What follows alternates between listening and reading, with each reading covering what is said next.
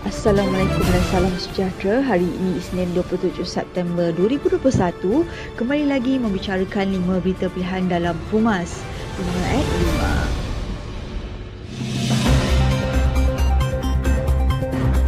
5. Presiden AMNO Datuk Seri Dr. Ahmad Zaid Hamidi mengakui bahawa beliau berdepan dengan sasaran propaganda politik namun bersyukur kerana terus kuat berdepan pelbagai ujian. Menurut beliau, terlalu banyak ujian dan cabaran yang terpaksa ditempuhi sejak kempen Pilihan Raya Umum yang ke-14.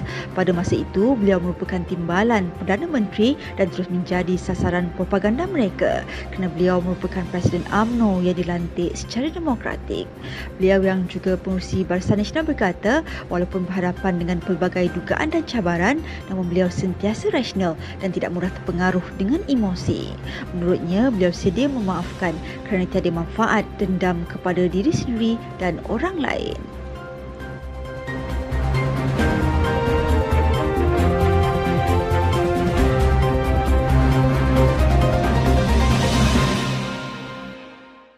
Rancangan Malaysia ke-12 RMK12 2021 sehingga tahun 2025 penting kepada masa hadapan negara.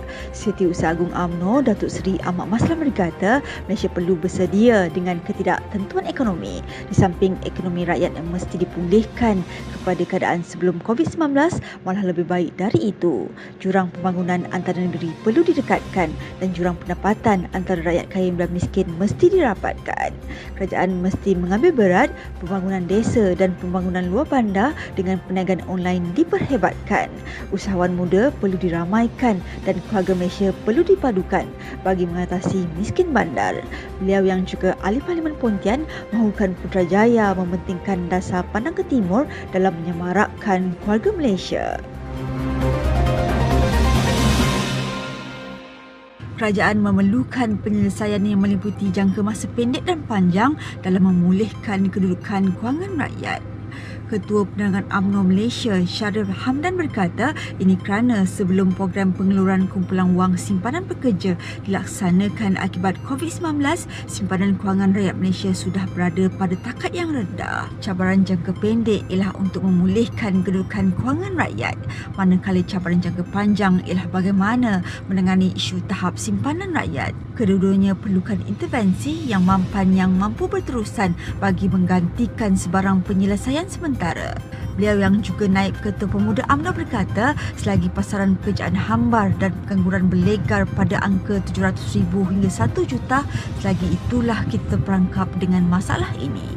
Bila rakyat mampu kembali meraih pendapatan bulanan, terutamanya pada kadar yang sepatutnya, barulah kita benar-benar sudah berada pada jalan pemulihan.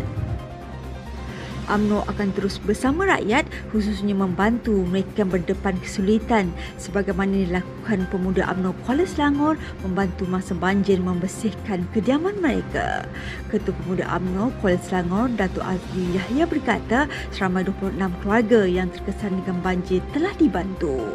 Pemuda Bahagian dan Skuad Sabi Malaysia melakukan gotong royong dengan melaksanakan sanitasi di rumah mangsa selain pembersihan meliputi dalam dan luar rumah. Operasi pembersihan dilakukan selama dua hari dan hanya dilakukan selepas banjir surut. Menurutnya, selain operasi pembersihan, pemuda UMNO Hulu Selangor bersama Majlis Belia Daerah Kuala Selangor turut menghulurkan sumbangan berupa barangan keperluan asas, peti beras, gula dan lain-lain pengumuman kerajaan untuk menurunkan harga kit ujian kendiri COVID-19 menjelang akhir bulan ini memberikan kelegaan kepada rakyat yang mempunyai anak yang bakal mula bersekolah pada 3 Oktober nanti. Presiden AMNO Datuk Seri Dr. Ahmad Zaid Hamidi berkata pengumuman sebelum sesi persekolahan pada 3 Oktober itu bagi memudahkan orang ramai terutamanya yang mempunyai ahli keluarga yang ramai. Beliau menegaskan kerajaan perlu memastikan penurunan harga kit itu sama sekali tidak menjaskan kualiti produk dan ini tidak boleh dikompromi. Negara masih dalam perang melawan virus berbahaya sama ada pada fasa pandemik maupun endemik. Kit ujian kendiri COVID-19 antara senjata menghadapinya. Beliau yang juga ahli Parlimen Bagan Datuk berkata kerajaan perlu memastikan bekalan sentiasa mencukupi dan mudah diperoleh di pasaran pada setiap masa. Sekian saja daripada saya Adi Ahmad. Jangan lupa temu janji kita di Senin hingga Jumaat jam 5 petang. 5 berita pilihan hanya di Pumas. 5 at 5. Assalamualaikum dan salam muafakat nasional.